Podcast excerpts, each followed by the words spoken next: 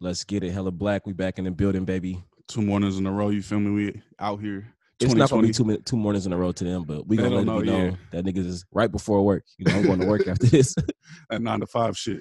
it's that dedication. We appreciate y'all rocking. As you know, man, what is it? I'm gonna let you do it. I ain't gonna take over your shit because I don't even know that. Like us on SoundCloud, subscribe on Apple Podcasts, You know, subscribe on Spotify. follow on Spotify. You feel me? Give a five star review if it ain't five stars. We don't want that shit. You feel me? But shout out to all the patrons. You know, if you want extended content, Patreon.com slash Hell Black Pie. You feel me? We we coming in 2020 Hey, hard we got all that we shit. got new patrons for you to shout out. oh yeah, we got five Come new patrons last night, man. Shit was cool. What Oh, man, one night, five new patrons. man. I really just appreciate the support. It's kind of cool when you you make money. Like I was literally laying in my bed tweeting. I'm like, damn, I just made like thirty dollars for Hella So Black. that's what it's about for you, the money. that's what it's about. Hey man, we talking about black capitalism. You feel me? I'm Man, it be all niggas, man. I thought it was about the love and support. This nigga's I'm gonna pick myself up uh, from my Jordans. You feel me? It feel good when you can, you know, have people pay for your luxuries. Man, I damn near like if I just stop buying Jordans, maybe I could buy a house one day, bro. Shout out to the patrons, man. But you know, shout out to the new patrons. I'm trying to pull this shit up right now. I know Carrie was one of them. Ray Ellis, oh, Nick you Pollard. Carlos Alvarado, and Michael. and then you said Aim Tan too. Damn, Ray Ellis, yeah. yeah. So the only one I didn't. we might be putting niggas governments out there and shit. Oh but- shit! I mean, it's saying on Patreon. What the fuck? yeah, I guess so. It is what it is. But shout out to y'all for coming becoming patrons, man. Tap on our Patreon, patreon.com slash hell black pot. We in this thing, man. You know, we got a super dope episode. You know, I was talking about picking myself from my picking myself up from my Jordans and shit, you know, picking myself up from my Gucci belt. Yeah. hey, you wanna know why I'm really juiced for this episode too? Because like in the past, right, we've talked about uh black billionaires, black capitalists, and now we have someone who can come on here as an expert. And you know, although we've always like cited information and gave um examples, now y'all can hear from somebody that studied this shit.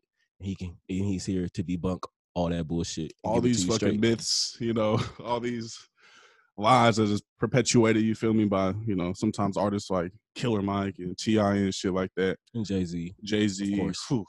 Man, don't get me started on Jay Z. But I'm I'm super juiced because I feel like all the time I'm asked about black capitalism or like I'll post some shit like fuck capitalism. Like niggas always respond like, what about Black Wall Street? Or Yeah. you feel me? How we're supposed to make money ourselves and the black dollar and shit. You feel Yeah. me? So someone I've learned a lot from, you know, in terms of like a lot of my anti-capitalism. Uh, Dr. Jared Ball was popping. How you doing today? Oh, peace. I'm as good as could be expected. Happy to be joining you all. I appreciate the invitation. Yeah, we're excited to have you on this. I learned a lot of shit from you.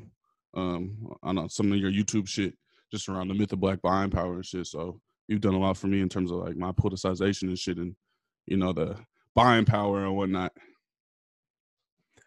Well, I appreciate that. I mean, the the as I know we'll talk about. I mean, the whole point of it, uh, where I got started with the whole thing, is is in some way.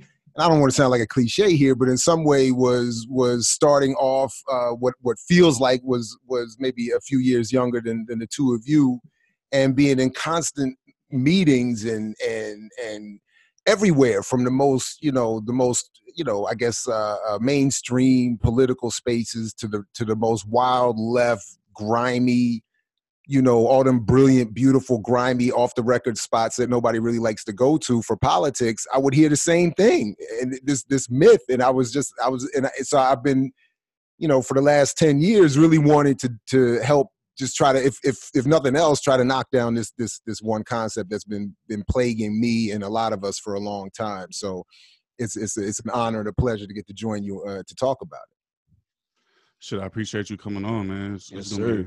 super dope episode. Anything else about you? I know you're a professor. You know, a man. oh I, yeah ju- i mean in terms what else, of what else you got going on, man? As I always say, you know, I'm a, I'm a father and I'm a husband, and after that, uh, I am a professor of communication studies at Morgan State University in Baltimore, Maryland. Uh, and after that, you know, I was uh, born in D.C., grew up in the the low class end of the planned uh, suburban community in Maryland, Columbia, Maryland, where we live now. And uh, right in between DC and Baltimore. For those not familiar with the area, and uh, I claim the whole area, despite all the, the the beefs, the territorial beefs between DC and Baltimore, and the DMV and all of that. you might be the first uh, person I've heard embrace that. Oh man, well, I, I, yeah, I embrace. Well, that's another conversation. I embrace it uh, for for my own Pan African philosophical beliefs, but Yeah. I, I recognize uh, that there's a movement that some of my dearest uh, uh, brothers are connected to uh, within the city itself that are rejecting the DMV concept because I think quite rightly uh, they're, they're making the point that it erases the original black and poor residents of DC and and and and uh, sort of euphem gives euph- uh, euphemism to the gentrification that has created the DC, Maryland, Virginia experience. So so I, I try to be different, deferential to, to to those experiences in politics, even as I would really love it if the whole region were more united. As I know that's more of a of a fantasy, but yeah. Yeah. That's what's up. So you grew up in Maryland.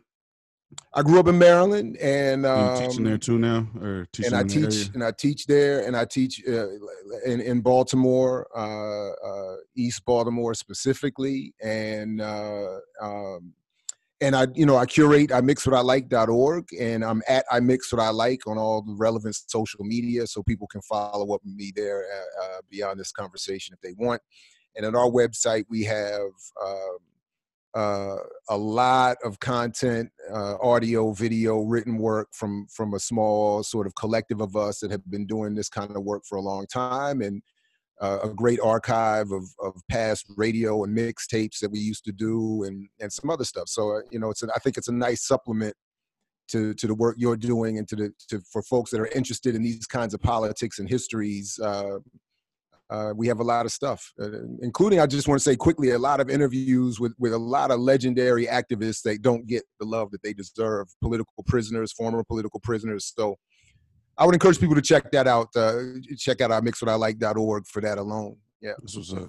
Yeah, and I, I think you're you're uh, the perfect, I guess, subject to speak on this, just because based on like you know your upbringing, right? Like you're not somebody that grew up poor, and by I guess you know like you've been able to establish yourself, have a career teaching now, right? Like so, if you've been able to you know poor, be poor and grow up and make a living for yourself, right? And usually you hear people that try to go against black capitalism say like, oh, you know, it's usually the poor motherfuckers that got something to say. But it's like, nah, like really, like that's what, when I try to combat some shit. Like anytime I tweet some shit that's anti-capitalist, niggas just be like, "Oh, you broke," and it's just like, nah, that's not the case. Like, yeah, I live in, I, I may be broke for Bay Area standards, but like, nigga, I, I make enough money to to support and live on my own, and I'm still here to tell y'all this is some shit bullshit. Yeah. And I feel like it's very rare for, you know, people from an area to also like stay in that area and then teach in that area. So I think that's that's super saucy. You feel me? A lot of professors oftentimes they ain't actually, you know, they may be black, but they ain't from the community. Yeah. You feel me? Gentrifiers themselves, to be honest. I hear you. I, I do want to say, you know, and again, I know this is not on our topic today, but I mean, it's it's it's something that is, I think, important and doesn't get enough attention, also. But within the academic community, there, there's there's a lot that goes into where faculty end up and and where they stay, Right. uh, and a lot of us are not able to stay where we want to stay. And in fact, uh, I don't, you know, I don't want to get too autobiographical, but but and I've you know I've been somewhat public about this in some other settings, but but I wouldn't be allowed to stay where I am if it were not for the fact that I had uh, uh, worked to to and, and uh, gotten tenure uh, and uh, been somewhat protected. So there's been attempts to get rid of me as well, uh, which would have forced me to leave at the same time. So a lot of people will say, you know, you should stay where you're from and teach where you're from. And a lot of people will also say, you know, as I do, I, you know, Morgan State is the historically black college and university, and they'll say we should teach more at our HBCUs. And a lot of you know academics get get chastised for leaving HBCUs to teach at predominantly white institutions. But the reality is that that for a lot of folks, HBCUs can be conservative and hostile institutions that that uh, overwork and underpay.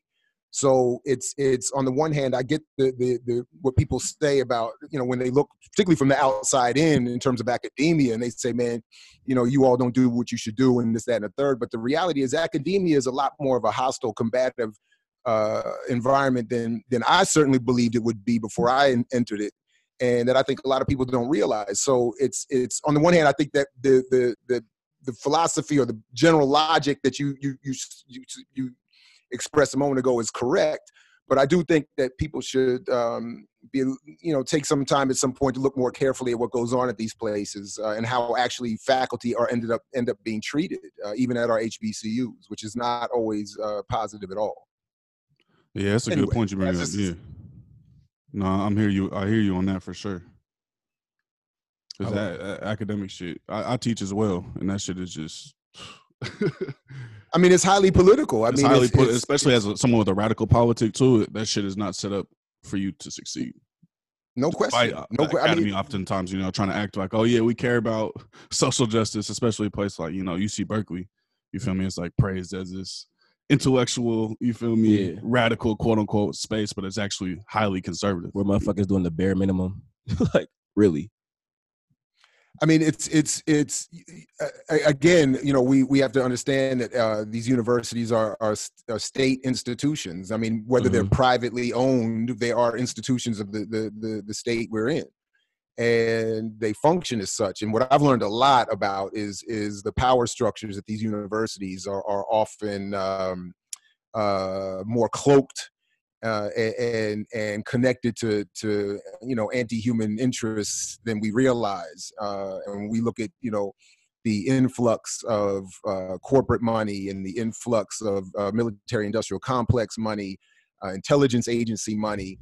Uh, and if you look at, I mean, you know, Morgan State University, it's public record. you can see one, you can see that relative to the academic community, you can look up my salary. You can see I'm I'm woefully underpaid. I'm one of the senior, most senior uh, uh, and productive faculty who in the least paid.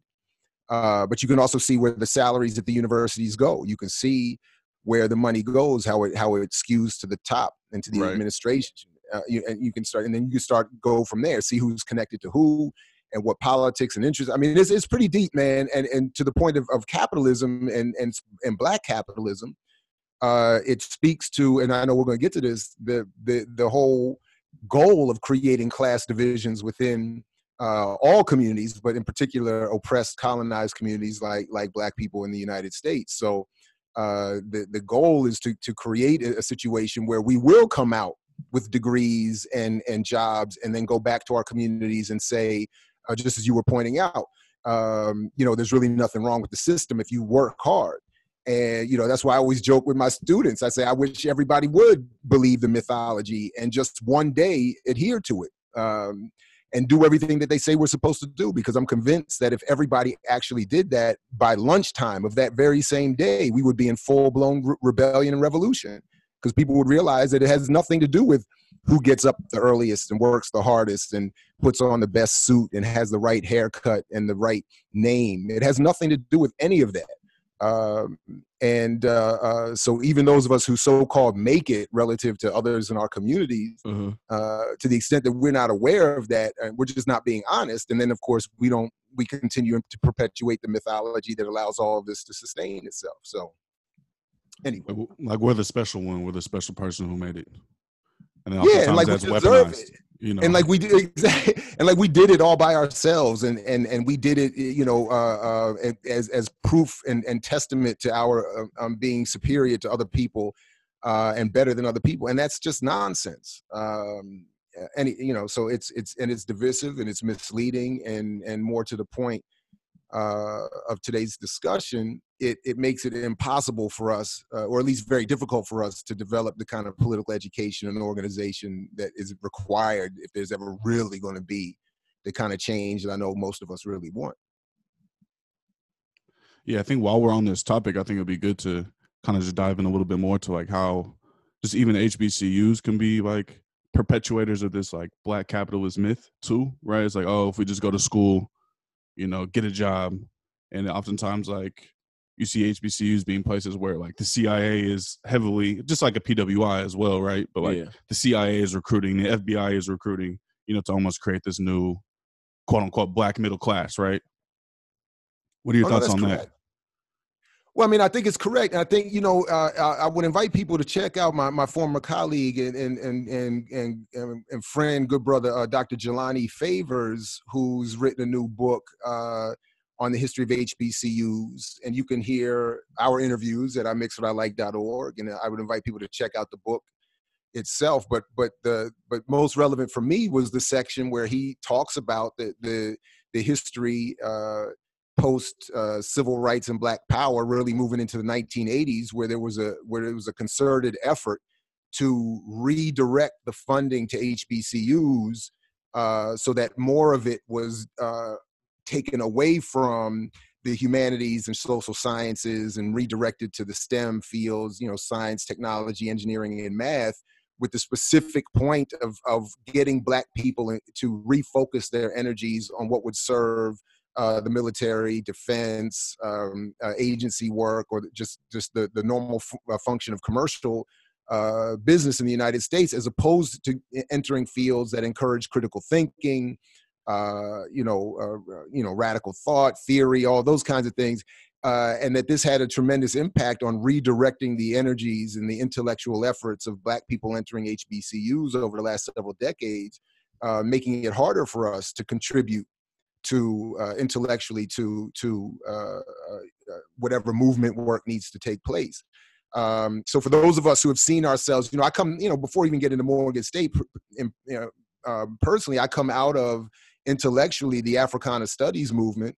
Uh, my my, you know, some of my academic uh, training comes from that, the Africana Studies and Research Center, specifically at Cornell, uh, where where where under Dr. James Turner in that wing of Africana Studies, I and others were encouraged to see ourselves as saying, you're not just here to get a degree, you're here to join the intellectual wing of the black liberation struggle. So if you're not you know already situating yourself to to to say uh, look i'm not just trying to get a degree or as many people you know uh, uh, you know an ivy league degree or something like that the, the point was that you're getting the, the the really for me at least the most radical intensive uh, uh, you know educational preparation possible in a, in a two year period at least uh, so that you could do that kind of work. But then you get, for me at least, you get to HBCU and and or you start to, or, or I start to learn more about how you know the, the relationship that that the, these universities, not just black but all, have to the to the, to the the country and to people themselves, and you see there's really not uh, conducive to extending that kind of work. Um, so a lot of people don't see themselves as being the intellectual wing of a black liberation struggle. They see themselves as on an individual path to commercial material success. Um, then they drape that in in what I think are fantasies and mythologies about this is what is good for my family and my community, and then that excuses basically all choices and and behavior that they that they engage in after that.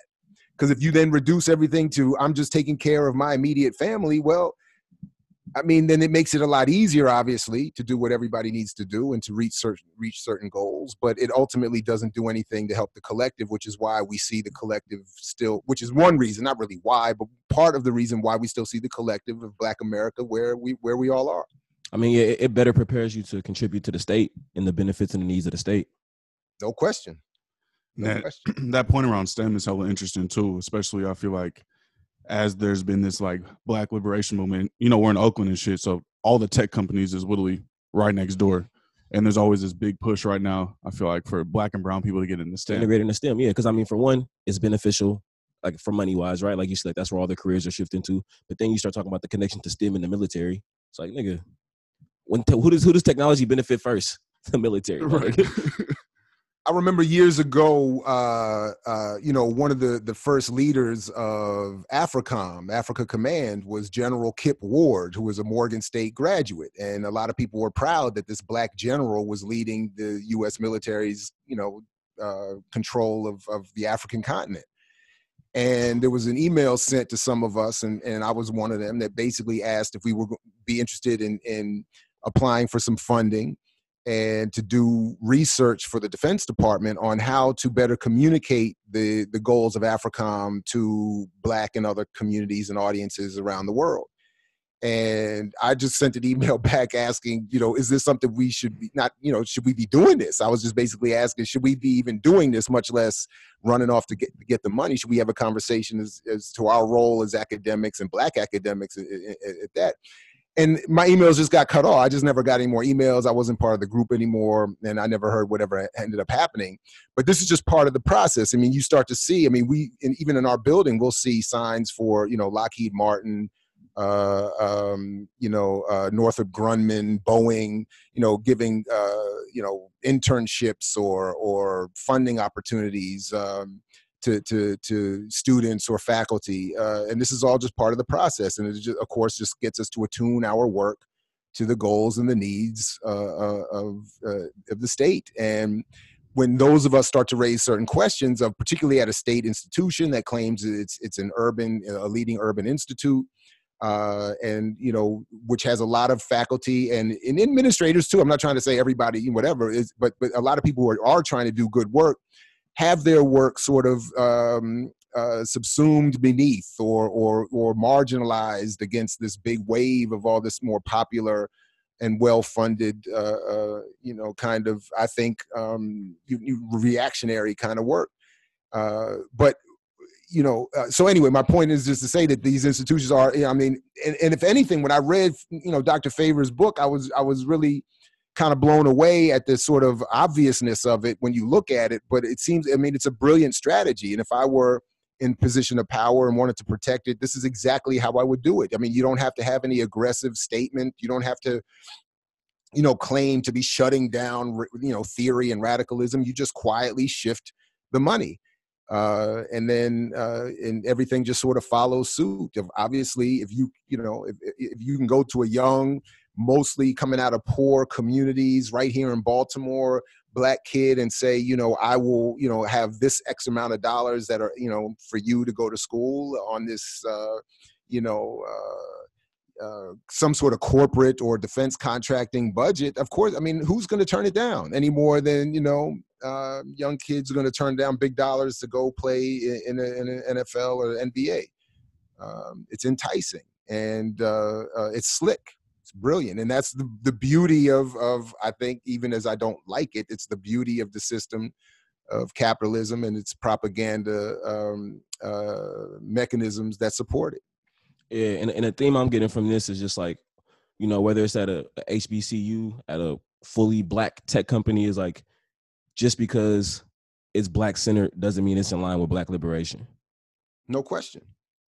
Well, I mean, I mean, you know, you, I mean, you, I mean, I know you all clear. I mean, you know, we've had now at least uh, a nominally black president. We've had black, you know, figureheads. I know you were just talking about, you know, Killer Mike and T.I. are out there doing their thing. We have, um, you know, whoever, Oprah, whatever, you know, Sam Jackson, you know, whoever. We have all these people out here. Uh, we even have some black tech uh, millionaires and billionaires, even uh, at least. Um, I don't know, maybe one or two, uh, or close to it at least. But but the, the question is, what value to the rest of us does that have? I mean, so you start off by saying, yeah, on some level, I've gone from uh, personally maybe lower middle class to maybe solidly middle class. I don't know, something like that. But we're you know we're even we're still more or less check to check. Yeah. But but uh, uh, uh, but what good has that been? You know, for the for, for the, the, collective. collective. Like what value to you does that have that I got a promotion a couple years ago? What what value to the two of you did that mean? Like, did your lives change? I mean, I mean, it's, it's so it's absurd that people would say that, and then so, so, that's trickle down, saying, like, trickle down economics. Exactly. Spike I mean, Lee got this new movie, so you feel me? I'm gonna be good. Or Tyler Perry got this new studio, so you feel me? My my pockets. We see it in our now. city day in and day out. Like I'm telling you right now. Of course, throughout the years, I've earned more money each year. That has not change the ways in which black folks can continue to be on the street in droves in houselessness in Oakland. Like it's not changed anything for the material needs of the houseless folks of Oakland. No, I mean, in fact, uh, the, the the numbers I look at consistently show that the collective is doing worse uh, by the day, um, and worse by an artificial standard because most of the standards are, are, are well, a lot of the standards economically seem to be based on where where we were in the in the 60s and 70s uh so getting you know but that's an artificial standard because that's only an improvement from enslavement and jim crow and all that nonsense. So you, you know if you start from the worst of the human condition everything looks better. But but even from where we were in the 60s or 70s or 80s or 90s you know the the the, the, the numbers are on a downward trend. And the last report i was looking at said by 20 i think 53 even though the country will be a so-called majority minority, uh, black wealth is going to hit zero uh, collectively. So there's there's I think an inverse relationship between the more we see promotions of uh, promoted symbols of black wealth, the the worse the the actual collective is is doing. So um, you know, and as, as, someone trying to study more and more the, the history and, and application of propaganda, I mean, it's really beautiful. Uh, and no community in the world has ever been more heavily propagandized than, than the United States of American, uh, America's citizens. Um, and uh, not even close. I mean, we have the most sophisticated and powerful propaganda system that has ever lived, ever existed. The propaganda um, is so good that we don't even realize it's propaganda half the time. That's like, the. I mean, that's what you got it, little kids it. playing Call of Duty. You feel me, and like having fun, quote unquote, playing Call of Duty. Then when it's time for war, they're like, okay, yeah, it's time for war. But their that's minds it. have literally been primed. You feel me from military movies to video games. You feel me, and, and not just primed. I mean, literally selected. I mean, the, the, the Pentagon literally recruits people based on their online gaming skills. So I mean, it's it's uh, you know, so so you know, again, I hate it, but I, I, admit to being wildly impressed by it. I mean, the ability. You got to credit the devil at sometimes. Like, I mean, the devil is making some good shit, like to where it's actually no question. A lot of us, you know, it's like. And when you look at the amount of effort and money that they put into to developing it, I mean, it's not. It's not that. Again, it's not to demystify or it's not to rather further mystify them that you know with with with silliness about illuminati and all that kind of stuff it's just it's just highly organized uh, groups of mostly white men who have spent enormous amounts of energy and effort and money in in figuring out how to consistently develop and evolve uh, their methods of doing this so so um, on some level yeah you got to give the devil its due by saying you know they put in the work. I mean it's not they're not they're not uh, mythologically genius and talented to be able to just wake up one day and say we're going to manipulate hundreds of millions of people um, and it doesn't always work perfectly. So what they do is they've they've developed over you know uh, and are developing i should say uh, an ever evolving system to to better manipulate and target public opinion uh, and what we have now and you know particularly people growing up now, your generation, people coming up behind you, uh, it's getting more it's more and more difficult to identify. Um, I think my generation was probably I'm, I'm I'm 48 now. My generation was probably the last one to have really any kind of analog experience or to have any memory of a pre-internet ex- experience. Um, uh, you know, uh, to have any memory of of of anything other than what it, what exists now. And uh, not that not that things were great then. I'm just saying that what it's more intense today than than um, even when I was a kid. Uh, so I mean, it, you know, um, but again, I you know. Uh, maybe get into a little bit more of that as, as we go on in the next hour or so. But uh, uh, but yeah, I mean it's it's deep, man. And I and I and I do think that people do underestimate the impact of all of this on our daily lives. Um, so it, it's always important to me that they be uh, that it be highlighted as often as possible. Yeah, so I guess we can go ahead and dive in. Um, can you tell us the logic behind black buying power and why you consider it a myth? Because you hear it all all the time now, right? Especially like uh, in, in terms of like boycotting, which I think boycotting definitely like you know still serves a role, but yeah, like so often you hear these people saying like, "Oh, if we just stop buying all this shit, stop buying all these J's, stop buying, stop drinking on the week or whatever, stop drinking during the week, you can get up out of poverty." So I, I, I want to start by saying this that that I want to be very clear, and I, and I want to shamelessly plug that I do have I finally got the book done, and it'll be coming out in the spring. The myth and propaganda of black buying power. Congratulations. Um, yeah, congrats on that. Uh, no, thank you, and and I'm I'm uh, you know I'm happy with it. Uh, we'll see if everybody else agrees, but I'm happy with it in that it it has helped me to better understand what I've been trying to deal with for a long time, and and and has given me even more confidence to say this that uh, I'm not making in a, a, a subjective or um, uh, you know I'm, I'm not making a subjective opinion. I'm not offering uh, even a, a, theory. I am ob- saying objectively uh, and scientifically that buying power is absolute mythology. This is not Jared's opinion. This is not, you know, um, Jared thinks he's, you know, figured some. It, it, it is. It is. It is scientifically uh, an absolute myth um, that was born and developed in the 19th century as a concept that is buying power. Uh, as at least as popularly conceived within the depths of economics, I've learned that there are different definitions that that save for another conversation. But in terms of how it's popularly believed, buying power as a concept was developed in the late 19th century by the U.S. government and uh, uh, the business community, specifically to figure out how to set and police wages of workers to make sure people are paid enough to not actually better their their lot in life but to just enough to buy the products that they were helping produce at an ever increasing rate.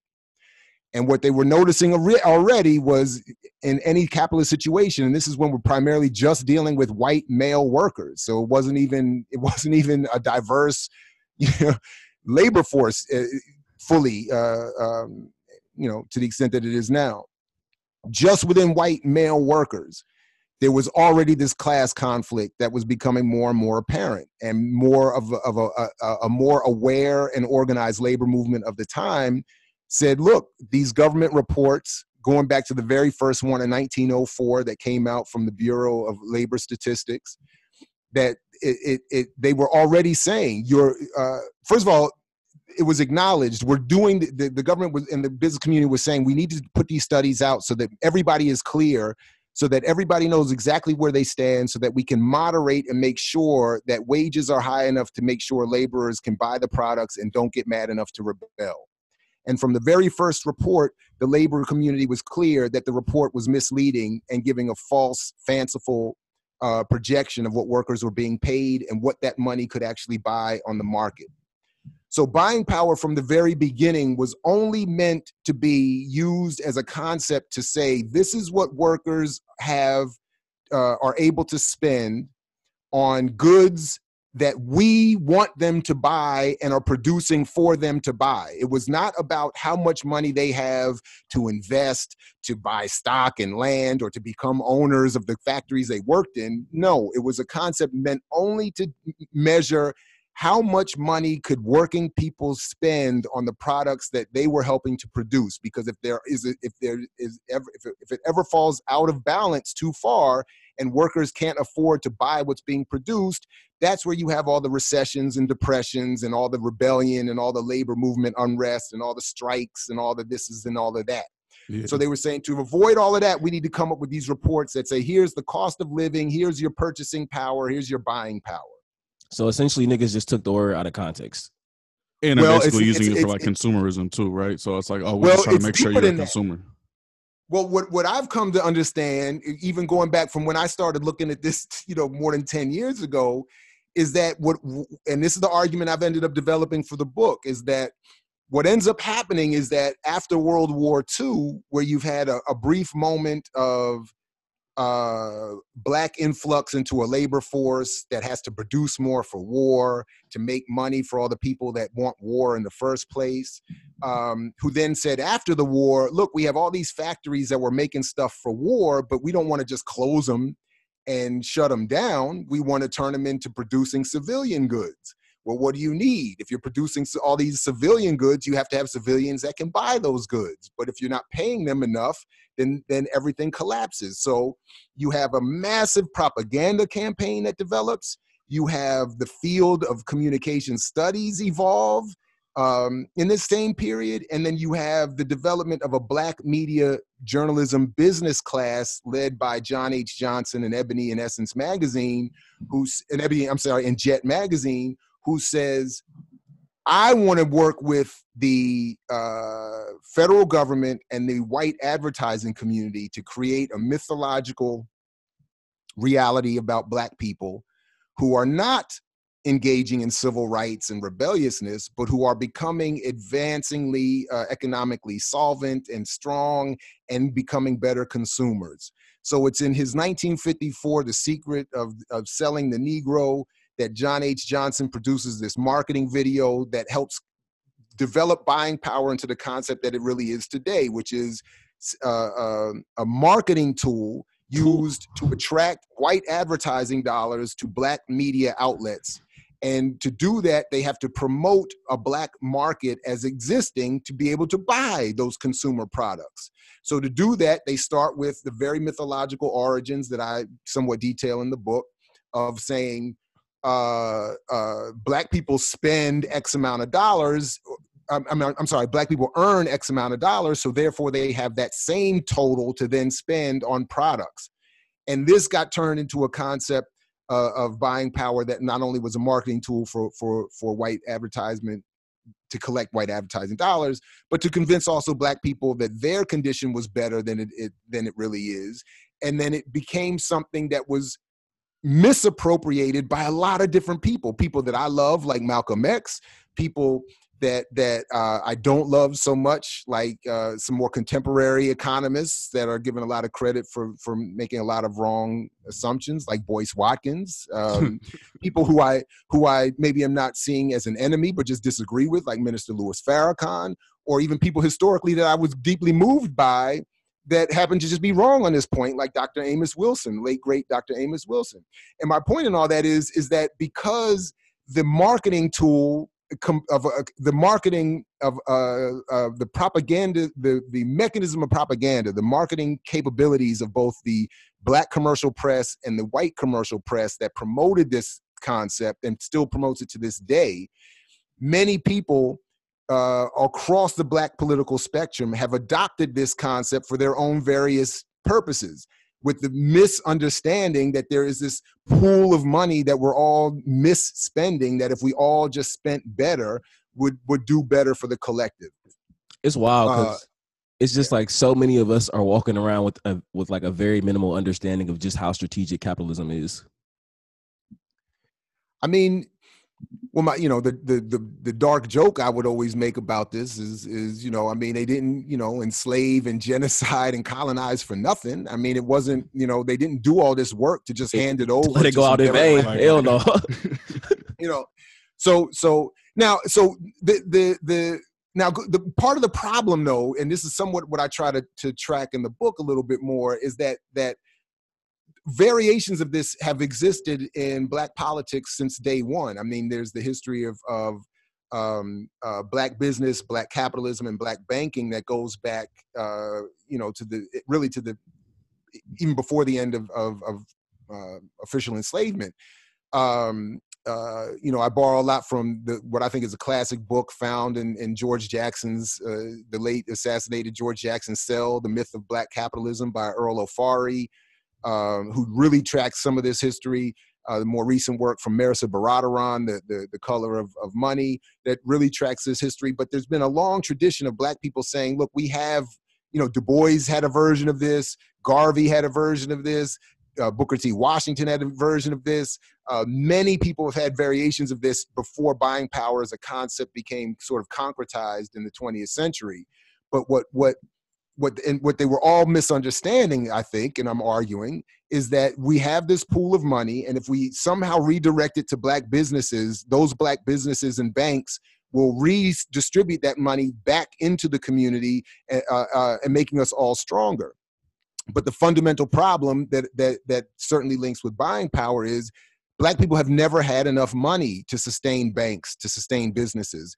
Uh, the idea that you mentioned already with Black Wall Street and and other situations like that, were were even without white in, invasion uh, and violence and terrorism, were, were unfortunately doomed to fail. Not uh, not because black dollars don't circulate long enough in the community, which is part of the mythology of how capital is and capitalism works and how capital is developed and what makes money capital and what makes the difference between income, wealth, and capital is that if money circulates within the community, it doesn't get um, uh, uh, invested and built upon on the global community, on the global economy, which is where all the money we end up investing and saving in our banks, rather, or or they, or all the money that that um, we use to pay bills and rents and mortgages ends up getting uh, funneled through whoever we're paying and put out into the global economy, invested, bet, and sometimes lost, creating massive uh, uh, depressions and, and, and whatever we, have all gone through.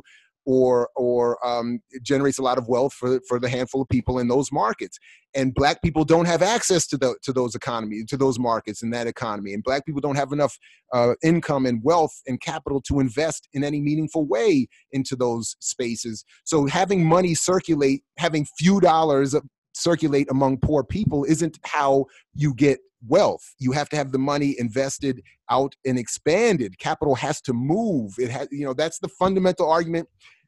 I, I, know I'm going on here, but that's, and I don't get into this in the book, but that's really the fundamental point about capitalism that is misunderstood and why people really should read Marx and discuss Marx, even if they want to dismiss him as Eurocentric, because his analysis is essential to understanding how this all works. And his fundamental point about capital is if it doesn't move, it doesn't replicate itself and it doesn't become capital and it becomes stagnant and it dies. Capitalism itself dies. It, it has to expand. That's why we have imperialism. That's why we have constant war. That's why we have constant, um, op, you know, planned obsolescence and, and, and, and, you know, I mean, we, it has to keep shuffling and keep moving. So this idea of we need money to circulate in our communities is is a misnomer and a misunderstood concept. But my real point in all that, and I'll stop here, is that the reason it's misunderstood is because for so long and in so many different spaces, it has been promoted uh, in in the commercial presses of both black and white communities to such an extent and for such a period of time that it has seeped into every aspect of our, our political consciousness uh, um, and it's never vetted. The numbers are never vetted. So that's another thing that I do with the book is look into how these numbers are generated, uh, how these reports con- make their conclusions, and I show that there's that they're spurious and there's there's no substance behind them. Yeah, one thing I realized is that a lot of these black capitalists actually don't even know what capitalism is. So it's like they're so diehard around capitalism and black capitalism, but they're like, oh, let's just spread our money amongst our community, but that's not even going to create wealth for the community. So that thing you're actually setting out to do actually is not possible by the means that you have. So you just damn near just a badass cat, like yeah, even though you believe in this system, this shit ain't working. Yeah, and we talk about all the time, like in order to successfully thrive in capitalism, like someone has to be the oppressed the marginalized group, right? So like what I'm understanding is, in order for someone to like, I guess, be successful or to participate in capitalism in an efficient way, you have to be down to essentially like contribute to imperialism and the role that that plays in global solidarity. Or contribute, yeah, or even contribute to the own exploitation of your own people. Exactly. Like shit, you can have a black business, but you're still paying black people a minimum wage. What makes that so different than a white business, right? When you're the one getting all the wealth and your people are still workers, they don't have any ownership over the work that they're doing. Well, absolutely. That's a, that's a fundamental reality, number one. And then the, the other part of the myth is that if a few black businesses or black banks do well, then the rest of us will will will by, as you said earlier, trickle down benefit as well. But that is, of course, not how it works. Right. And like one of the things, my black bank is supposed to just give me twenty dollars because I've been a member for for a year. Like that shit ain't no, and is gonna do. You feel me? The, the banking thing is is really fascinating, and I didn't get to, to get too deep into it in in in, in my book, but um, uh, I highly recommend uh, Mehrsa Baradaran's book for people who really want to get into it because where she really, or even they could check out her interviews with us uh, on our website. But but uh, um, uh, or maybe I would encourage you all to reach out to her if you haven't already and, and have her on because what she talks about in terms of the history of these banks is and how they actually work is really misunderstood. And one of the points that she does uh, uh, raised that I've learned a little bit um, uh, more about from her is that it, when when we put in our you know our individual deposits into a bank actually uh, are not seen as as they're seen as a debt to the bank. They're seen as a problem that has to be served uh, by the bank um, uh, it doesn't make money for the bank. So so so even when black banks tell us to to to deposit our money in those banks, it really causes strain on those banks, primarily because a we don't have enough money to invest to save put into those banks to deposit in those banks to generate the kinds of deposits that those banks then have to uh, generate to invest on the global market to turn them into the kinds of returns that would generate money for the bank and allow it to um, redistribute loans and other uh, uh, advantages to the community. That's not, you know, so so that's why we see black banks uh, closing all the time. And if I if I have it correct at the time I went to press on the book, we have the same amount of black banks, black-owned banks that we had in 1969 at about 22. And if you take all of the so-called minority-owned banks together and create one bank that that mythological bank would itself only rank uh, as 16th on the top banks in the con- in this country alone, and still wouldn't even match any one of the top three banks that have trillions of dollars of deposits to work with. So, which speaks to the other point of all this that the part of the mythology here is that uh, black people can somehow do what even white people haven't been able to do with their white supremacy and capitalism and reign over capitalism, and that is to to create a, a sort of classless society. So if we're saying we just want to be like white folks, then I would say again, look at white America. Despite Bruh. again appearances, there's a, a lot of white, white poverty, man. Go into a poor white neighborhood, you feel me? It's like you see that shit, especially like hella up north in California. It's like hella poor, but you know they got that "Make America Great" oh, sign, oh, no and, and they buying into their whiteness. But like, bro, they still poor and and who who could blame a white man for being so angry eh, when he's been raised to believe that this is his country and he still doesn't have two pennies to rub together and he can then be told that this is all the fault of immigrants and negroes? I mean who could that's what i'm saying like like after you get over the initial self-defensive logic of understanding his position and you say well you, you could then say but damn how could he reach any other conclusion? I mean uh, uh, so that's what I'm saying. Like, and the, you know, so this is part of the problem with all the mythology, and, and the other uh, attendant myth that, that that I try to somewhat address in the book that that comes with this is that, well, we we have to be mad at all the Asians and Arabs and whoever are in our communities running these corner stores because that should be a black-owned business uh, as well. Um, one that denies the history of the government policy that creates that situation. It's government policy that determines uh, that that for, for instance the history of Chinese immigrants being told you can only come to this country if you if you uh, are establishing a business. Um, you know, so so uh, uh, and then they're given sort of uh, government incentives and loans and and zoning benefits that aren't given to black people to set up those those stores. But as the as is the case with the store most close to me, and the cats around here would say to me, "Oh, this should be a black owned spot. It should be black owned." I would say, yeah, that's great. But I would also say, but look at the conditions of the people that work there. Every time you go in there, it's the same five people in there. It could be three in the morning on a Wednesday. It could be two in the afternoon on a Saturday. That same five people are going to be in there, and they're all in there trying to make money for the whole bunch of family members that that that they have here and back home, where there's all kinds of crazy poverty as well. Um, so, in other words, having that corner store isn't going to save the black community, even if we did own it. It's not it's going not to save, build wealth either. No, it's not. And it's not going to build the kind of wealth that overturns the kind of inequality that exists in this country. I mean, it, even if you look at the mythology of buying power, um, uh, black people only have one eighth of what white people have.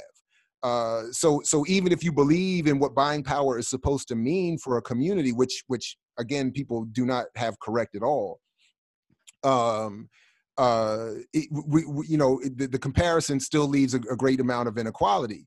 Um, and then finally, the, the, this kind of connects back to our conversation about HBCUs. The, the, what I've kind of come to to really struggle with, unfortunately, is that the biggest problem I think for us facing the, the myth of buying power is is that it's the black commercial press, as I started off with, that not only helped create it, but is also involved in producing the so-called studies that claim that buying power is real. So if you look at uh, the National Newspaper Publishers Association (NNPA), which is the largest collection of black black-owned or black targeted, I don't think it's all owned, but at least black targeted media, um, they're involved in producing some of these studies with with the Nielsen Group um, and as, as, I said a moment ago, and we could talk more about this if, if, if we have time, you all like, this, the studies themselves are, are really kind of crazy. I mean, they don't make any sense if you look at them in terms of what uh, people assume buying power is supposed to mean.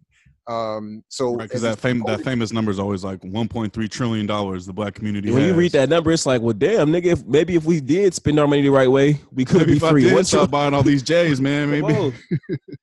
absolutely. And and and you know and so what i have found and again like i said at the beginning man i man i i've been uh, you know most of my adult life in some form of, of a relationship to some sort of activist endeavor. And and and i've like i said in every space i've been to in every black public sphere i've been to this gets repeated in some form or fashion buying power, trillion dollars, this, that, and the third. But then I keep reading all these economic reports and I'm saying, well, how do we have all this power if in fact our incomes are, are decreasing, our wealth is hit, headed towards zero, our you know incarceration is going up, you know, all these things are all this wild stuff is happening. How in the hell do we have all this power? And then it just goes against my basic understanding of how capitalism works. That that as, again, as Marx famously said, power is not in the in the means of consumption but in the means of production. So so nobody has ever gotten free by by spending. So i don't understand you know so as i started to look at it, i'm like where is this trillion dollars coming from? And long story short it comes from two primary sources. Uh, the main one is the selig center in in in georgia and the other is the nielsen group uh, and both of their methodologies, you have to, you know, I had to spend $125 to get the Selig report just so I could see it. And if I was going to critique it this heavily, I had to, you know, read it. And, and you know, but so first they put, they put it behind a paywall. So obviously most people are not going to buy a $125 report uh, when the headline is just so juicy. Um, yeah. But the long story short is there's no substantive actual material reality that that number is based on. And even in their own, first of all, the Nielsen and Selig groups both admit. So to this extent, they're they're at least being honest. They're they're saying these are not reports meant to measure wealth or income, and they are they are designed to help connect the uh, white advertising community to black consumers. So they're admitting that they're not trying to produce reports that are telling people you all are really doing well and are comfortable. Now they they they say that, but that but the way it's promoted, and even in the way um, Jeffrey Humphreys gives his interviews, uh, the the main uh, producer of the Selig report, they they don't do that that that reality justice. So if you don't actually read the reports, you don't kind of get the the the idea that that these reports are are what they really are. They're marketing advertising tools. Um, so when you read them, they're not based on anything. So they're based on what they they they say themselves. They're estimates and projections, and um, uh, and they're all assessing how much money do black people buy on what goods are available to them. So in other words, they're not saying uh, black people have a trillion dollars every year, and if they wanted to, they could buy land or stock or just save it and do better for themselves. They're not saying that. And they're also not saying that they could buy businesses and start businesses and do that. And what they're saying is they have they have these consumer dollars to spend and because these reports are not meant for me and they're not meant for you, but they're meant for corporate advertisers. They're, they're, they're trying to convince these advertisers to spend what is really about um, anywhere I don't know three to five hundred billion dollars a year in advertising budgets that's spent uh, you know uh, with everybody every year. So there's this huge pot of money that everybody's trying to get, and black and black media is saying quite explicitly, you all. So when black media produce help produce and then report on these studies, they say we have a trillion dollars in buying power, and the black consumer is not being respected enough, and black media is not being respected enough um, by white advertising so they want to convince that they have all this money. Now we read the headline, or an activist, or a preacher, or a pundit, or someone trying to get a quick applause line or get a, a, a lot of clicks will say, Man, we have a trillion dollars. Yeah. So get on my plan. So Farrakhan will say, Buy land. Uh, 35 Amos cents Wilson, a month and you know we'll, we'll, buy our land back. And like first we'll of all buy our land our back. land. Uh, uh, you know amos wilson you know as great as, as i think he was in many areas you know would say we we need to redirect our money to black businesses who could then help you know uh, hire black people and then redistribute money blah, blah, that, that way. Uh, um, any number of different groups you know will say uh, you know the, you know the NAACP will say this is proof that that that corporations need to hire more black people and be more diverse because it will help their their companies address themselves to this expanding black consumer market. Um, the Urban League does the same thing. Tavis Smiley, uh, uh, Tom Joyner, who just retired, spent uh, 20 years promoting this mythology, and in fact, as I as I mentioned in the book, was was hired specific. They in in in the statement um, from ABC Networks when he was first hired in 94. They said, We're hiring him because he's going to help us reach this black market with its billions of buying power dollars. Um, so they were very open, saying we are giving this black man a national platform because he's going to bl- bring us black consumers, not who are going to enrich and empower themselves, but who are going to give whatever little bit of money they have back to us, the white corporate world. So that was. So this goes back again to the point we were talking about at the beginning with HBCUs that there is a tremendous class problem. Uh, obviously, it's not me who's who's you know first alerting of this, but the, that that we still have a tremendous class problem in Black America that's not being addressed. Um, where black businesses, black media elite, black punditry elite will promote this mythology uh, uh, uh, as a way to to to not only justify their own place and make money for themselves, but as a way, as you start off talking about, to chastise the rest of us. And that's why you mm-hmm. end up with discussions like Don Lemon and Morgan Freeman had on CNN a couple years ago, uh, openly saying, "Why are black people complaining? I'm here, you're here, we're doing quite well. Why aren't they?" Oprah. Yeah, you have and Oprah, and it's wild how it's this black capitalist elite class, right, that has participated in integration has been essentially weaponized by the white ruling class to do the dirty work of white supremacy, right? So it's like, I mean, it's easier to pass it by if it's a black face on it, and it's just generations and generations of this like black capitalist oppression. I mean, it's really like predatory if you think about it. Like they understand our our um I guess like our allegiance to our people, our de- our desire for liberation, and if niggas can package it to us as okay, it's you're you're the reason why you're in poverty. It's your lack of financial literacy. It's your um frivolous spending. You know, can blame it on us. So like, look at these niggas. These are niggas who are fully bought into the system. This is why they're thriving. You're not doing it. The and right they got way. magazine spreads in ebony and jet. Come on. And then you got then you got like celebrities.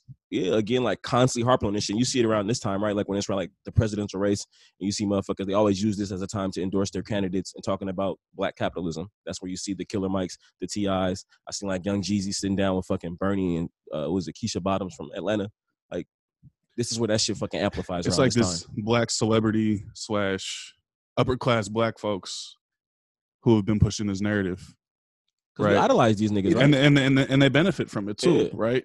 So it's like it's it's Absolutely. no surprise that you know you find the history out about you know Ebony and how they have pushed it, and then now, 2020, you have Killer Mike saying you know black people need to stop buying sneakers. It's always in the black rich folks and the black cool folks, right? Like, or and sometimes they intersect. You feel me? Like, literally. Look, if if I mean, it, I'm, first of all, you you both brought up two things, and I'm, I'm very glad you did that. I was hoping uh, uh, we would get to one. The phrase financial literacy uh, is is to me as abusive as bro. That as, shit is I mean, so gaslighting and manipulative, oh bro. Like that shit is ridiculous. like if you just learn how to use credit, man, places the blame all on you. like what? Nigga? Like, that's it because to me well because to me first of all it's it's disingenuous because if we were financially literate we would all uh, uh, be critics of capitalism and students of how this uh, political economy works. And there'd be no police uh, brutality and you know right. everything i mean that's great. financially literate. That's financial literacy. Uh, uh, you know that's one thing. The other thing was this this issue of celebrities and i have a, a, a major problem with it. So i was watching killer mike and T.I. on one of the the the the, the you know panels that they were hosting on ComplexCon or something like that, right? Exactly. Talking about yeah. hood, hood, economics and shit. But what bothered me, what, what, this is what really got me, and obviously, I, you know, it's clear I'm I'll be I'm sensitive to this, but but you know, this whole thing of, I mean, get granted, I you know, I I grew up in in in you know, I laugh all the time. I mean, it's suburban Section Eight. I mean, they literally, you know, Columbia, Maryland is a fascinating case study on on internal colonialism. I mean, they they they developed this suburb and and with sections of it that are are you know Section Eight for low income to, to gentrify Baltimore and D.C. Uh, um, and it creates this this it's a suburb. So I'm not trying to I didn't grow up in the hood, but it's it's relative to the suburb. I was considered to have come up, come from the hood, and and it's like Antioch I, out here. It, I mean, uh, you know, I mean, it's it's become a certainly Columbia, Maryland. If people ever look at the history of it, it it, it, it definitely became a model. I don't know to what extent it, reached uh, Antioch or anywhere else, but it definitely was used as a model since the '60s and '70s uh, for how to plan a city in this country, and it still gets rewarded for how it did it. And it's a beautiful way of hiding race, race, and and and uh, uh, uh class segregation. Um, but anyway, but but but I say that to say that um, uh, uh, uh, the the the the idea was, you know, uh, that that T.I. I think was the one that said this. He said, you know, um, he was making a point about uh, how you know activists, you know, people want to come to the hood and tell people from the hood how to be. You know, like, if you're not from the hood, you you don't have the right to talk about the hood, and you don't have the right to to to to you know try to you know have that position. And I and I always you know tend to agree with that. But the, but it occurred to me, I was thinking, but you all are up there on a panel about activism and economics, uh, about black politics, black activism and economics. And I was thinking, where are your credentials for that? If I can't come to the hood and talk about what the hood needs to do why do you get to come to talk to me and tell me what what activism and and economic analysis should look like? Because i'm saying that just because when you're saying when T.I. was saying you know you know y'all on you you you weren't on the block when i was slinging this and okay i wasn't on the block while you were slinging whatever you were slinging but you were also not in the study groups that i was in. You were not in the activist meetings in the groups or organizations that i've been associated with. You have not been uh, uh, um, to the study groups and the training sessions, and never mind the, the official institutional academic training, uh, which in my version was was was exactly what I think we need. But but in terms of uh, the, the the grassroots, I'm like you. I didn't see either of you, and I've been in stuff all around the country for years. I didn't see either one of you. So I'm like, why? So so where are your credentials? But again, they are, and this is somewhat I try to talk about in terms of the history of buying power as a concept, uh, as it's associated with black capitalism. What they are a part of is the promotion uh, by certain more powerful elements, mostly white, of course, that that want these dis- discussions to be held within a certain context. So if you remain within the confines of the Democratic Party and you go no farther left than the Democratic Party, then you can be in the conversation. So Killer Mike can get up there and use all of his credentials and T.I and all his hood credentials to talk to a primarily white audience. That's the other thing that was bothering me, that I know that their audience is primarily white, as, as black as they may be and as black as that event may have been. Their real audience is white, which is why they end up talking about um, the kind of economics they talk about and the politics that they end up supporting. Um, uh, uh, so so so but their credentials are never questioned because I guess once you're from the hood, anything you say or do that's referencing blackness can go unquestioned. And I, mean, I think that's another part of the problem, too, right? Yeah. They're celebrities and they have money. So I know Delancey talks about this shit all the time. It's like if you have money, you're automatically put into this quote unquote thought leader. Yeah, like fame and money automatically just align you as an expert of all things. Like nigga. it's like, like, how, how does that work? Them niggas have had money for a, a longer time. You feel me? So it's like are they in the hood like they used to be too at the same time? Oh, I can't imagine that they are, but but the other part of it, the, the other part that they're not honest about, and none of us really, myself included, are fully honest enough about. Uh, uh, although I did admit a, a, while ago we more or less live check to check.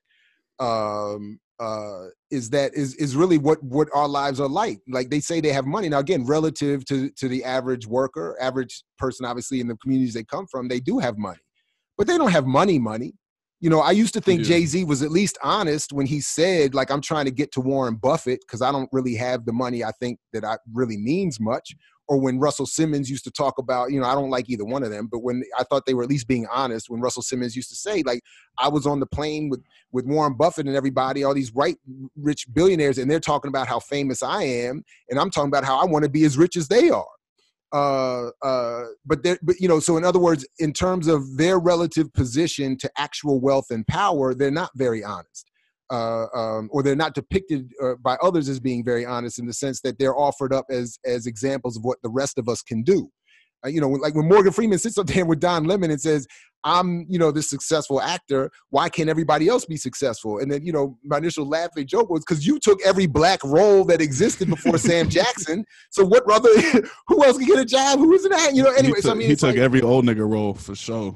I mean, for sure. I mean, he and he took every Magic Negro role uh, uh, before you know uh, Will Smith started getting some of them, and and and then uh, uh, they developed you know Kevin Hart as as as the latest version of it but you know but the point really being that if you're being honest you would you would say look 99% of the members of the screen actors guild um, report uh, unemployment.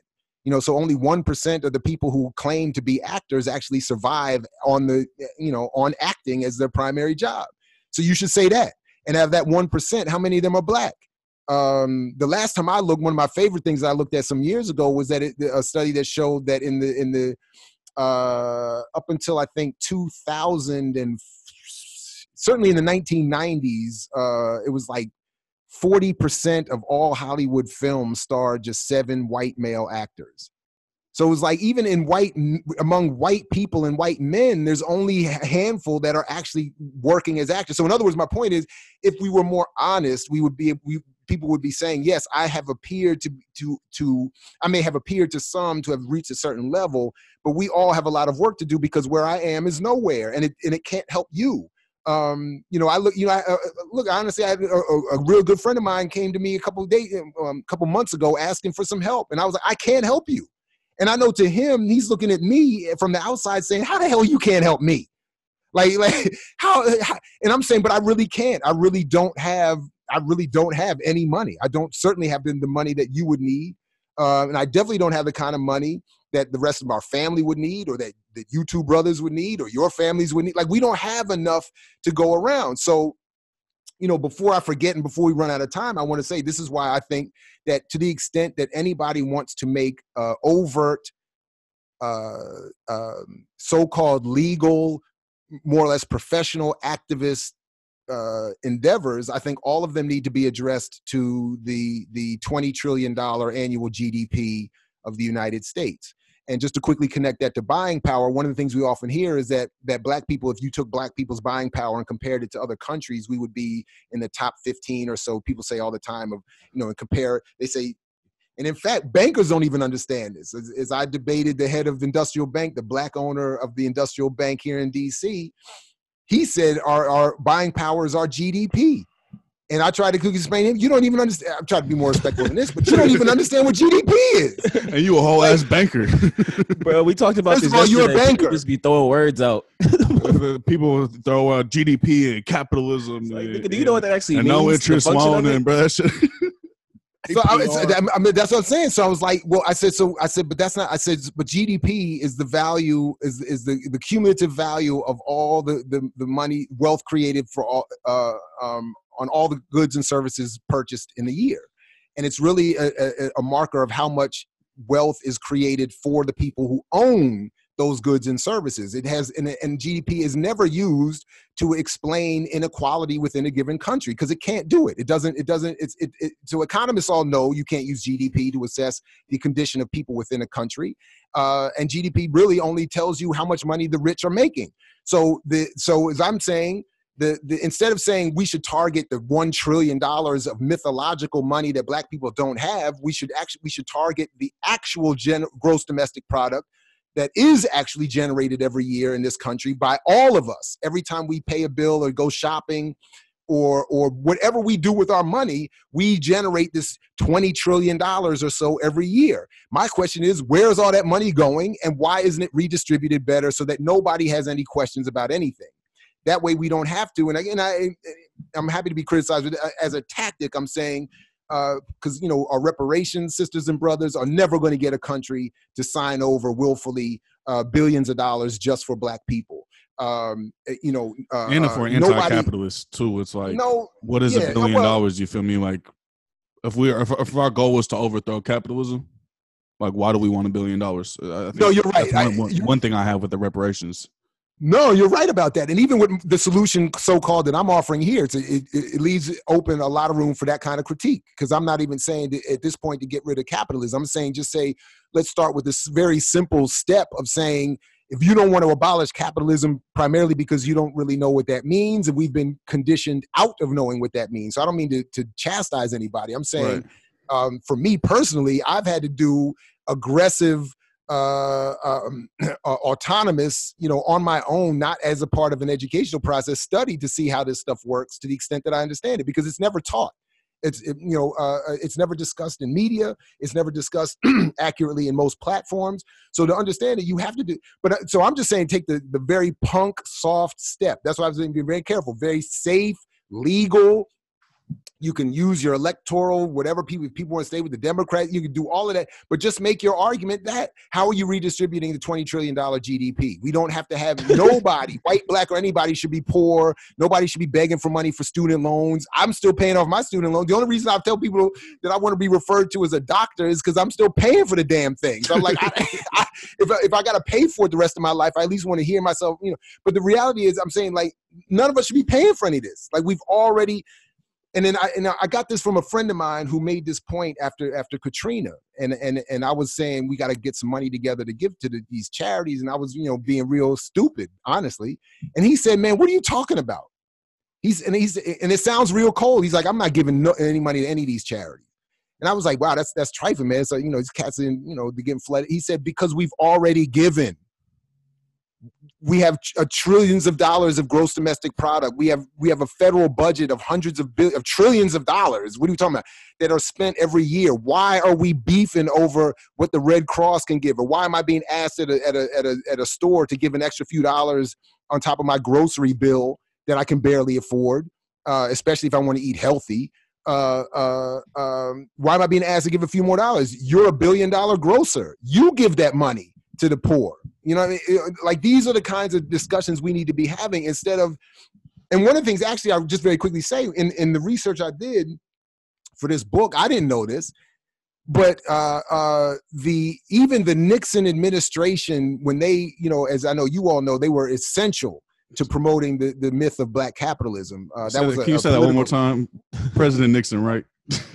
oh man, I mean Richard Nixon. War on I mean, drugs, COINTELPRO Nixon, right? Oh Same man, war on drugs, war on poverty, eh, which they even just admitted a couple years ago was specifically meant to target the anti-war left and black people specifically. It had nothing to do. They even admitted that joint. But niggas ain't uh, bringing that up when they're talking about black capitalism.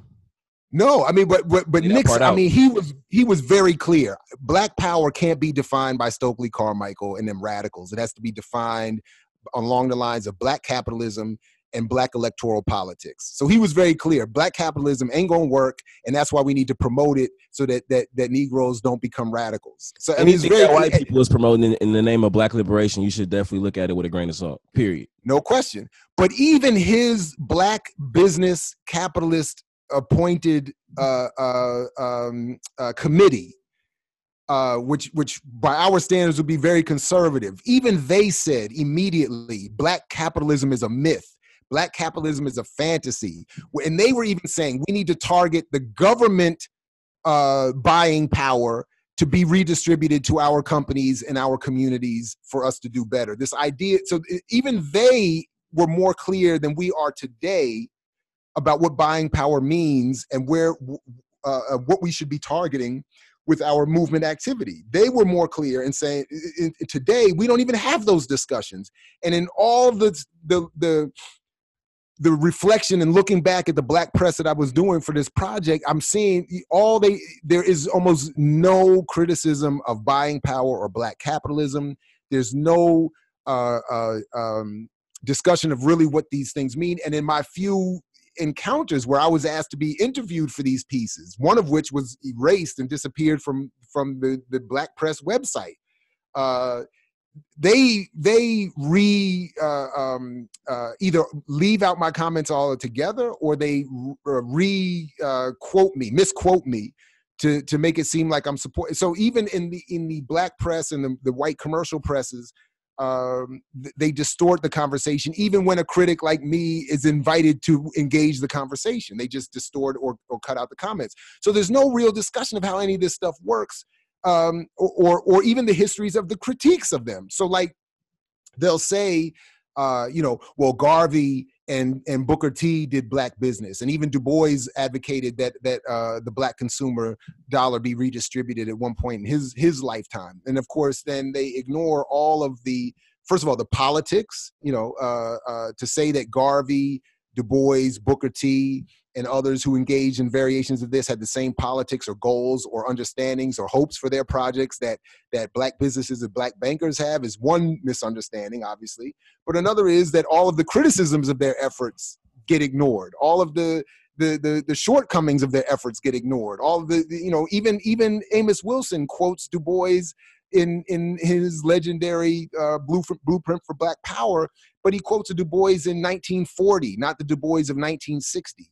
So people it's, love it's, to forget about Du Bois. Like they'll praise him for his like talented tenth shit, but don't forget that he died a communist.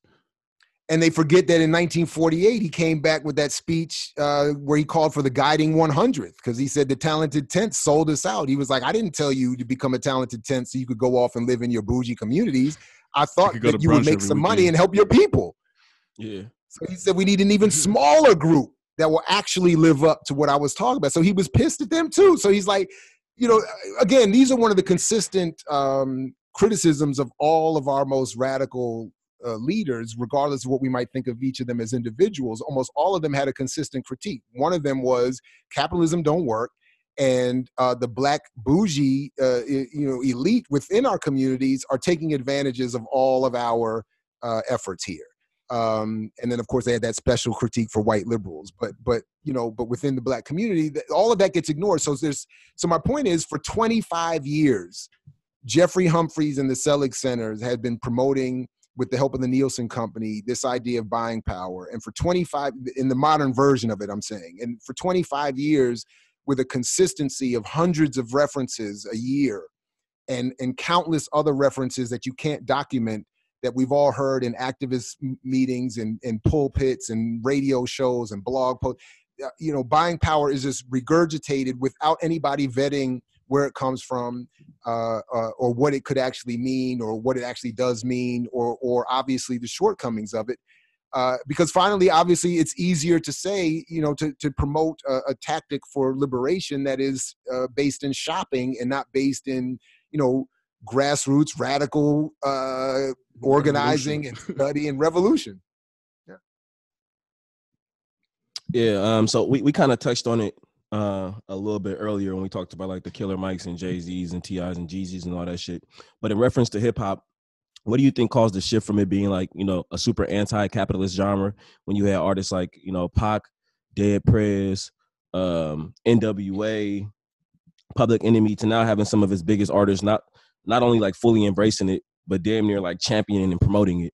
You know, like we've seen um what like folks talking down on poor people. Like that's kind of like a common discourse on that on Twitter and shit. You'll see like, you know, motherfuckers just basically blaming poor folks for being poor.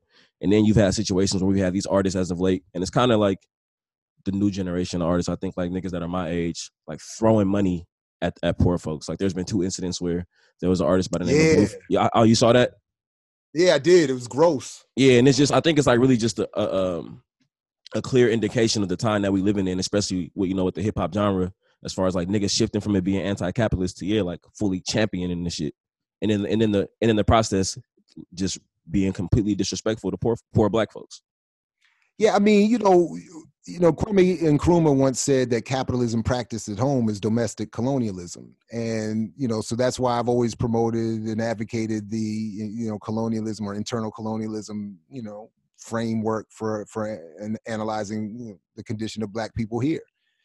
Uh, and when you look at hip hop, that's exactly what happened. And just like anything else, it was it, colonized people produced a, a, a product that would eventually itself become colonized. And as Fanon said, the goal in a colonial situation is not to kill the culture of the colonized, but to distort it and have it uh, ossified in a colonial form and use, as he said, to always testify against it, the, the very people that produced it. And that's what hip hop has come to, to, to, to mean in this commercial form that is. So I always like to remind people that that today more than ever you can get a wider variety of of radical progressive or just fun hip hop and music produced by people all around the world there's more of that available than ever. It's just harder to get to than ever and it's it's far less promoted than ever. And it's it, it exists all against the mo- the most heavily promoted uh, commercial product we've ever seen in, in history uh, um, uh, in, a, in a context that is extremely controlled. So what ended up happening you know I don't think is as others have pointed out. There's no coincidence that the so-called golden age or golden era of hip hop uh, in the mid '90s dies at the time of the Telecommunications Act of 1996, signed by you know Toni Morrison's uh, first black president uh, and Bill Clinton, Uh, that allowed fewer. Well, that's what she called. You know, that's what he got credit yeah, for. we, we make know. that joke all the time. Yeah. Oh, my bad. My, good. Yeah, I'm glad. Yeah, I. we know, make we make that joke all the time.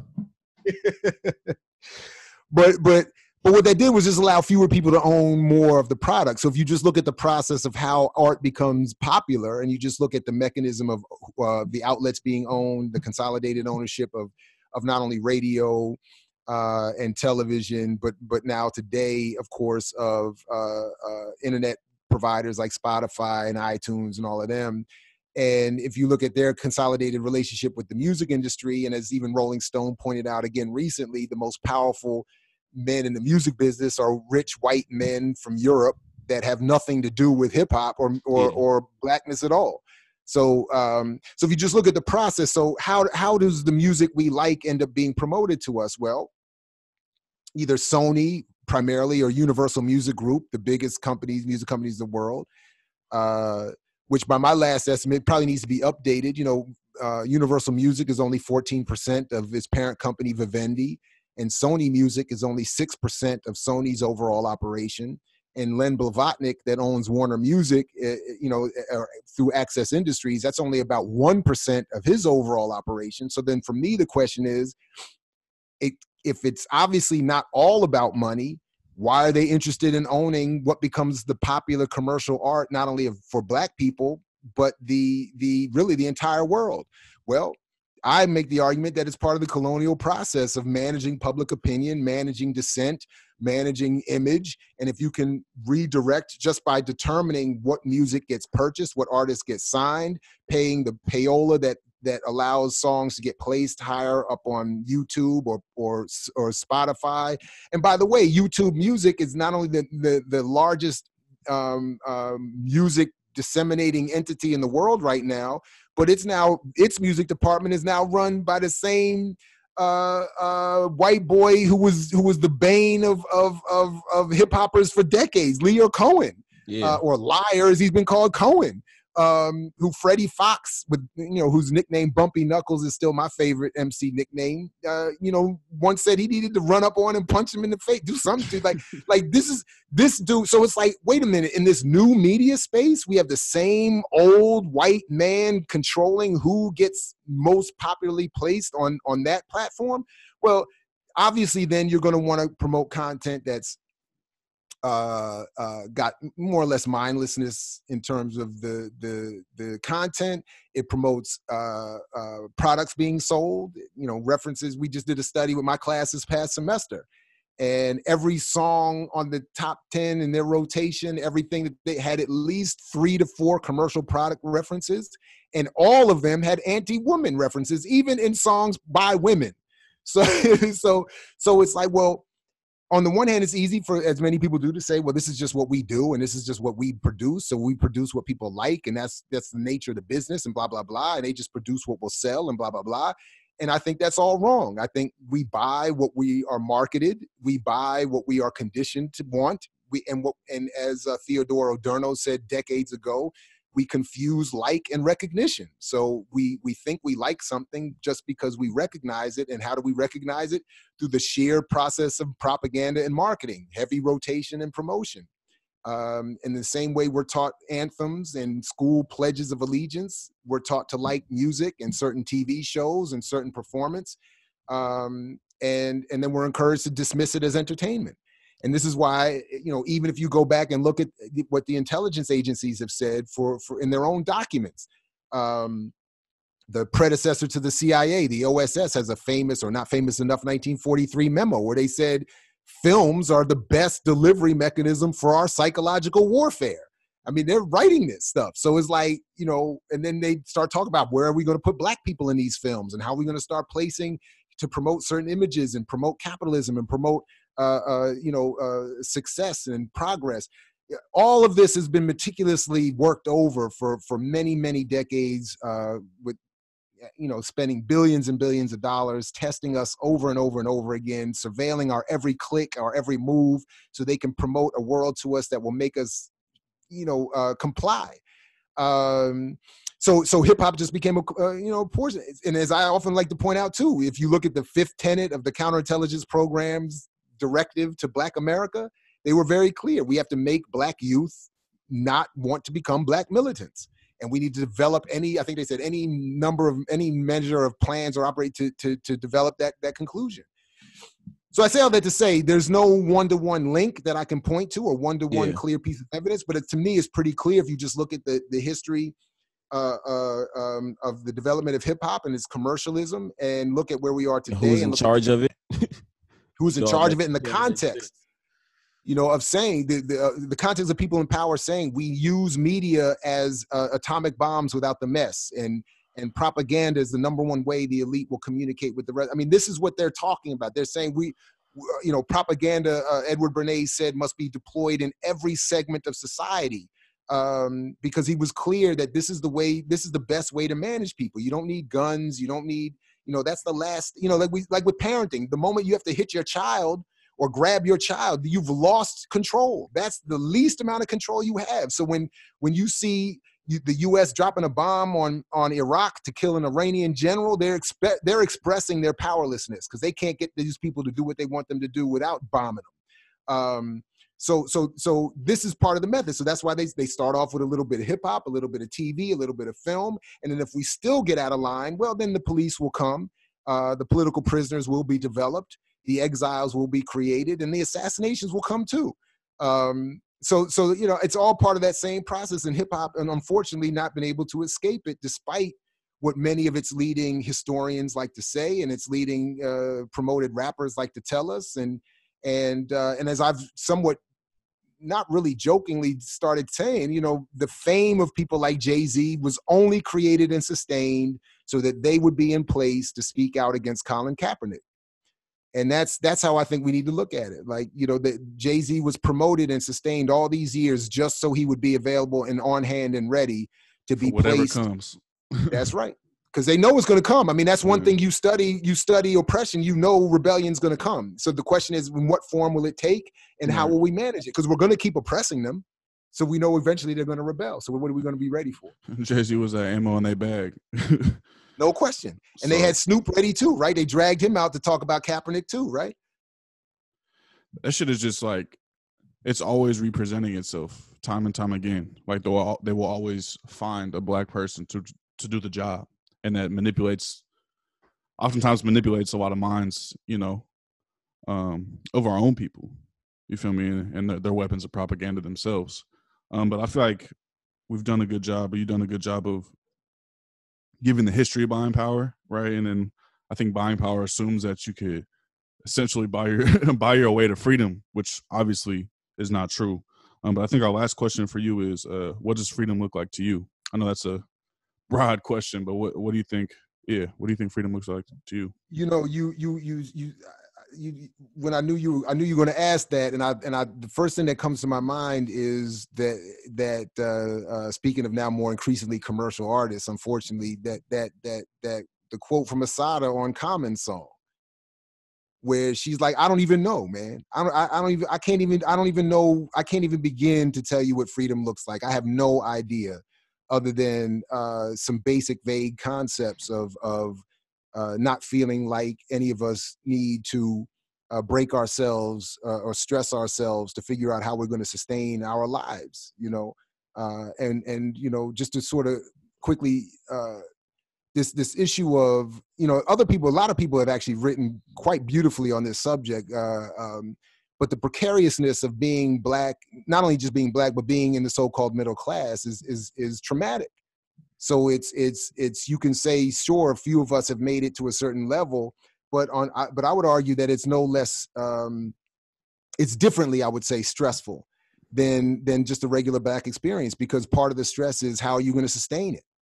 Uh, so so even when we look at people that we would be critical of who are far richer than any of us, and these including these including these celebrities, part of it what we have to do, I think, if we're being honest, and trying to be as reasonable and objective as possible is to say well of course they're going to make these decisions because they are themselves stressed. They have to re they you talked about replicating not only does capital have to replicate itself but star stardom has to replicate itself. And to to sustain stardom for a long period of time means you have to constantly uh, reframe and rebrand yourself in that moment as being valuable in that moment so you have to constantly not only you know develop your talent and your skill i'm not saying these people aren't talented but you have to constantly be able to reform that talent or rebrand it in a way for the that will be seen as valuable in that moment. So that's why we see these these long time celebrities like Snoop or Jay Z becoming or or or uh, uh, Morgan Freeman becoming increasingly conservative uh, when, as Jay Z has said in his own verses, how can I help the poor if I'm one of them? With, which is part of that myth that I'll get rich and then I'll turn around and help everybody else. But in the process of becoming rich, you become more conservative. You have to because you realize that that's the only way to sustain your position. So that's why Huey Newton talked about revolutionary suicide, and that's why people have talked about commitment and sacrifice because uh, the only way we're ever going to make a collective advance is for for people in positions like me uh, and, and other positions be willing to to to sacrifice and and in some ways is unfortunately be sacrificed if the collective is going to advance and we're going to move past myths of well I made it so you can too. Yeah.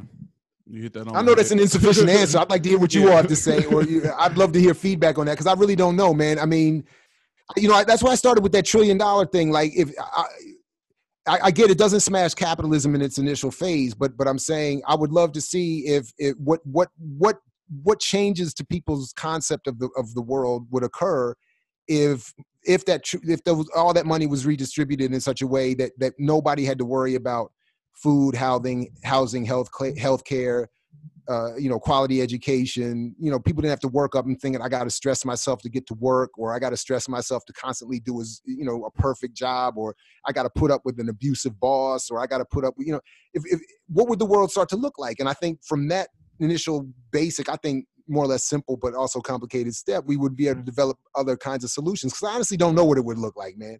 And I and I admit I'm so abused by this system too. Like I I don't know. if I say, look, I just want to sit around and play Xbox all day, is that is that what is that? is that freedom? Is that is that an imposed? You know, I mean, is that really what I would want if I was a truly autonomous, free human being? I don't know, man. I don't know. So I would love to hear others others thoughts on that. What I do know is is that it's we can't get shit right there here. with it buying power. ain't the buying yeah, power. yeah, like I, I, think about this. I, I appreciate the answer just because I feel like whenever I'm asked this question or some or we ask somebody else the question, we always feel like we have to have the answers or we have to have like this actual like this 10 step plan yeah or like or like this is what it's gonna look like but it's like nah, we don't, we don't know that shit and then either. you also start even thinking yeah. about like what does choice even look like when we've all been conditioned to all of our choices have been influenced in some sort of way like I've exactly. never made a free choice in my life. You know what I'm saying? It's like, how do I even know what, what freedom actually looks like for me? Like, is my idea of freedom something that I really believe in, or is something that's been impressed on, been, um, yeah, something that I've got from others as I've developed this politic or based on my traumas? Like, I don't even know what freedom looks like at this point. I just know it ain't this year right here that I'm, I'm not fucking with this. You know, this yeah. is the number one criticism I get when when I've presented on buying power all these years. The number one criticism I get is not that you're wrong or not that we think you've made a mistake. It's that well you've you've taken away what we've assumed is a solution. So you now have to have the perfect program or we're going to dismiss your argument. Yep. And and I get it, but I'm just saying, look, I don't I don't want to present myself as the all-knowing savior. All I'm trying to say is I've proven this one teeny weeny myth as false. If so, in that way, I hope I can contribute to, to us finding out what will actually work because this is not the plan. This is not this is not this is not going to get it. Um, but I really don't know other than to say what Kwame Ture used to always say: we have to join organizations. Uh, I do think we have to get offline. We have to be in more rooms, face to face, without phones and microphones and take these co- these overt conversations and have more covert discussions about what's really going on and what we need to do.